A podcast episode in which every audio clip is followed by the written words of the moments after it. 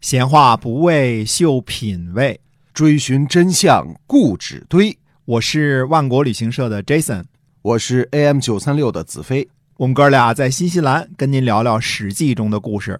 各位亲爱的听友们，大家好，欢迎呢继续收听《史记》中的故事，是由新西兰万国旅行社的 Jason 为您讲的。那么我们今天呢继续书接上文。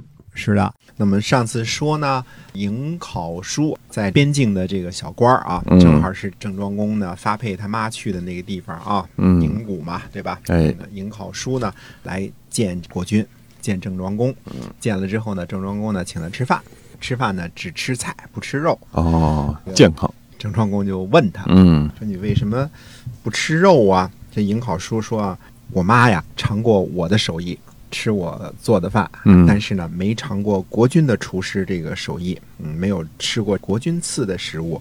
我准备把国君您做这肉啊带回去给我妈吃。”哦哎，这郑庄公听了之后呢，一脸的黯然，因为正好打中他的心头这块心事了啊，嗯一脸的黯然，他就对尹考叔说了，他说：“你看别人吧还能孝敬自己的妈，我呢就不能。”尹考叔呢说：“哦，怎么会有这种事儿啊？嗯，装蒜嘛，哎对问的啊，嗯怎么会有这种事儿啊？于是呢，这庄公就把这事儿就说了，说我这妈武姜啊，她帮着我这弟弟啊一块儿叛乱，所以呢，我就跟他轰走了，轰走嗯了，还发了毒誓了，说不及黄泉啊，无相见也。那这个毒誓发了之后呢，我现在有点后悔。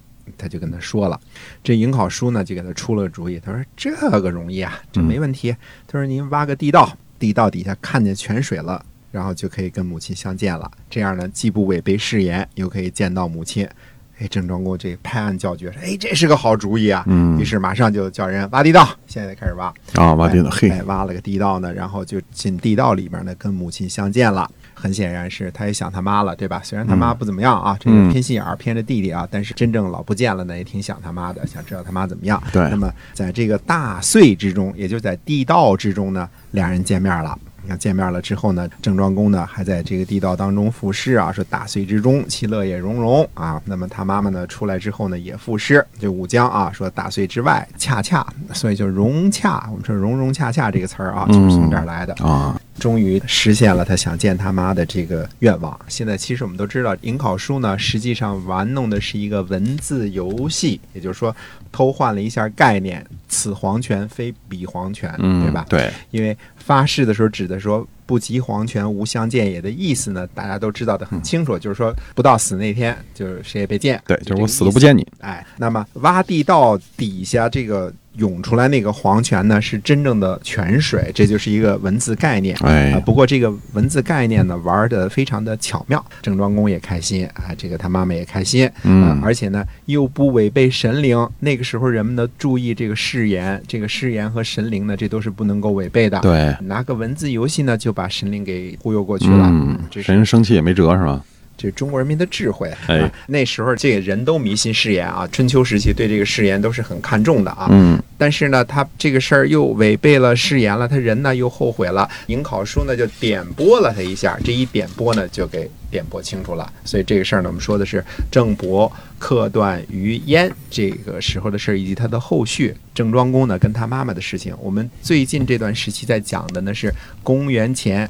七百七十年到公元前七百年这七十年间的事儿啊，嗯但是尽管是这七十年间的事儿呢，我们从七百二十二年开始，这公元前是倒着数的啊，嗯，七百呃七百二十二过完了，过七百二十一，对就这么过的。哎那么这段儿之后，它就记载的非常的清楚了。我们说历史呢，就讲的非常的清楚了，包括郑伯克段于鄢怎么把他弟弟给打败了啊。实际上，郑伯克段于鄢这个事儿呢，大家呢其实对他有两种看法，一种呢就是说郑庄公这个人，他明明知道他这个弟弟呢有野心，嗯办事儿不规矩，经常占人点儿便宜，而且起着反叛之心。但是呢，他有点儿稍微的怎么说呢？表面上包庇纵容他，任由他去干一些个呃小坏事儿。那么他知道哪天呢，他会酿成一个大坏事儿。同时呢，郑庄公呢又时时刻刻把他这个弟弟的一举一动呢都在掌握之中。你想，他包括密谋约会啊，什么这个姜氏去开门这些事儿，他都掌握的非常清楚，说明对了他身边有间谍，有这个无间道，对没吧？错都已经知道的非常清楚，把他一举一动，他从来都没有失控过，他这个弟弟从来也没有跳出过如来佛的手掌心儿来。嗯，但是他捏到一定程度，等于说纵容他反叛了之后，一举给他拿下了。嗯，那就是认为郑庄公这个人呢，用了一些个权谋，这是一种说法。嗯那当然，另外一种说法呢，就是说纯粹是好心呐、对他的弟弟很好啊，没防备啊，最后被逼着去平乱了。那么郑庄公呢，实际上是历史上非常复杂的一个人。我们这段时间之后呢，慢慢讲啊，直到他公元前七百年去世的之前呢，还有很多他的故事啊，大家看看，这是在春秋前期被称作小霸主的一个人。也就是说，在齐桓公、晋文公所有这些厉害的人物登场之前，嗯，那么郑庄公是一个非常非常厉害的人，以至于被称作是一个小霸主。嗯郑国呢，本来是东周列国当中立国比较晚的，但是它的显然是呢最先发达起来的。所以说呢，郑国呢有共叔之乱之后呢，共叔段的最后这个儿子呢，他弟弟就反叛这个弟弟的儿子叫公孙华，嗯啊这个公孙华呢，他就逃到了魏国了。我们说这个时候说的魏呢，都是指的保卫的魏，魏康叔那个魏国啊。那么魏国呢，又为了公孙华的原因呢，起兵呢讨伐郑国。所以我们看着这些个好几个犄角关系慢慢是怎么形成的啊。那么魏国呢，是为了公孙华起兵讨伐郑国，郑国呢。用自己的军队和周王的军队，还有西国国的军队进攻魏国的边界地区，同时呢，郑国呢还向什么呢？还向诸国请求支援。那这其中绕得多的，绕得厉害了，还向鲁国请求支援。所以，我们先说这段史实为什么会有这种事儿啊？因为郑国是周朝的卿氏，那他既是郑国的诸侯的国君，同时呢，他又是周王的卿氏。作为周王的卿氏来说呢，他是有权利调动周王的军队的。嗯，那么为什么还调动西国国的军队呢？西国国是紧跟周王室的一个国家，那就西国公丑啊，跟周王室的关系非常的好。嗯说西国公呢，原来的这个封国在什么地方呢？在大散关宝鸡附近，对吧？在宝鸡附近呢，现在呢。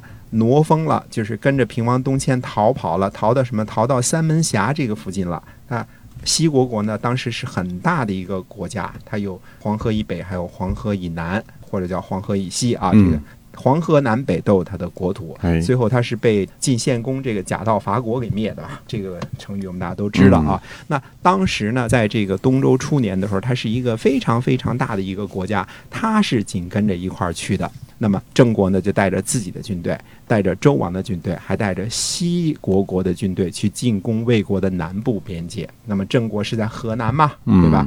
魏国呢，魏国也是在河南，对吧？它是我们说现在也是在河南啊，这个濮阳周围的这块地方嗯叫魏国啊。那么他去进攻他之后呢，还向谁呢？还向诸国，就是朱元璋的朱加一个耳刀啊，嗯这个字，实际上这个字儿呢应该念成邹国，邹它就跟啊后来邹鲁之地的这个邹国是一个意思。嗯，只不过呢，念成诸国也行啊，这个发音从字典上查也可以念成诸啊。主嗯周国也行，邹邹国也行呢。这个国君呢，他是夷人，他不是华夏的，他属于夷狄的、啊。嗯少数民族嗯哎，而且呢，还私下里跟鲁国的公子玉商量请求发兵。那为什么私下里发兵呢？郑国呢，实际上跟鲁国是有仇的，嗯，就是鲁国呢跟郑国呢是不和的。以后呢，我们还会讲鲁隐公啊，在他继位做国君之前啊，他这也是一个摄政的国君。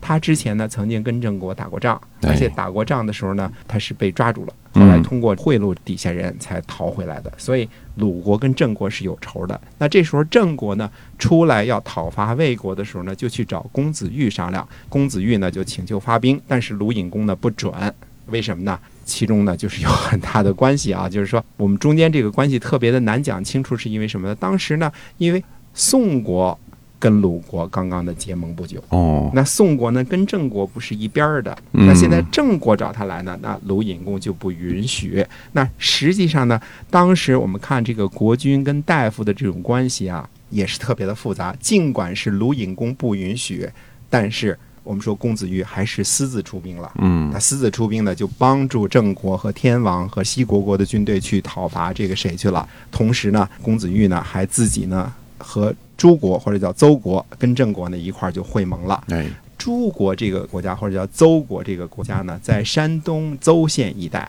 嗯它是一个鲁国的一个附庸国，等于这个国家呢，它很多地方呢都是依仗于鲁国，就听鲁国的话的嗯。当时我们就附庸国这么一种说法啊。这些偏远落后的国家和部落呢，统统称为什么东夷、西戎、南蛮、北狄，反正是戎或者狄，就是偏远落后的这些国嗯家啊。，不是华夏中国啊，哎，它不是单纯以国君的姓氏来考量的，嗯比如说姬姓的也有狄啊，也有夷啊，这都不是单纯以封君，就是以这个国家只要它边远落后，那都属于夷狄。啊你比如说吴王，吴王按说血统是正的啊，这个是泰伯嘛，吴泰伯嘛，对吧？那时候传下来嗯的，哎，那时候传下来，等于是古公胆父的大儿子啊，大儿子、二儿子传下来的。对，但是吴国呢也算作夷狄，它也不是，它也属于边远落后的。这有一定程度的蔑视的感觉。哎，对。嗯那么其实呢，当时它这个地理位置呢是在什么地方呢？等于说它在齐国和鲁国这边嗯呢，那都是在山东的这个诸国。其实当时山东啊还有。很多的小国，比如说云姓的，还有夷国。夷国在什么地方呢？现在叫寂寞啊，寂寞这个地方就是嗯西边这个地方。那么还有什么呢？还有夏禹的后代封的杞国，嗯，还有起姬姓的呢，曹国啊嗯，曹叔振铎嘛，也封在这个山东啊，还有己姓的莒国，所以呢，莒国在什么地方呢？在山东的这个胶州，后来呢迁入了莱县了，还有什么莱国，还有姜姓的纪国，其中特别是纪国，纪国是非常大的一个国家啊，嗯，它的面积呢，甚至不小于齐国，也不小于鲁国。那么现在呢，技术发达了，我们有很多出土文物啊。历史上记载这个晋国不多，这个晋是这个一个绞丝儿的这个晋啊。嗯那么历史上呢，记载的晋国呢不是特别的多，但是我们现在出土显示的在什么地方呢？现在山东的寿光、莱阳和烟台，你看看啊，就那个大海湾这个、啊这这个个地方啊，嗯整个东边这一大片儿，这都属于是晋国的。嗯，西边才是属于齐国的，在下边到南边了才是属于鲁鲁的。国的，嗯，哎，所以那么当时呢，在春秋初年的时候，晋国是一个非常大的国家啊，还有一些个，比如说诸国呀、莱国呀、莒国呀这些个小国家都在这些个地方呢。所以当时的这个国际关系呢，实际上是非常的复杂的。这些个国家在春秋时期呢，基本上都是存在，到了战国时期才逐步的被吞并了。嗯就一打一打都没了。在山东呢，不只是齐国和鲁国之间有矛盾，齐国、鲁国、诸国、晋国、齐国之间相互之间经常的打架，没事哦儿就在山东老打架啊，就是谁相邻的这几个国家之间啊，对都互有进矛盾啊，嗯那，有时候又得让盟主去干涉。哎，调停一下，对，调停一下。那嗯互相之间呢，诸国呢就跟鲁国就结盟了，而且呢，依靠着鲁国，鲁国当时是一个大国，齐国、鲁国算是在山东两个大国。那么基本上像齐国和鲁国这些侵略小的这个邻居的时候，都是打着什么呢？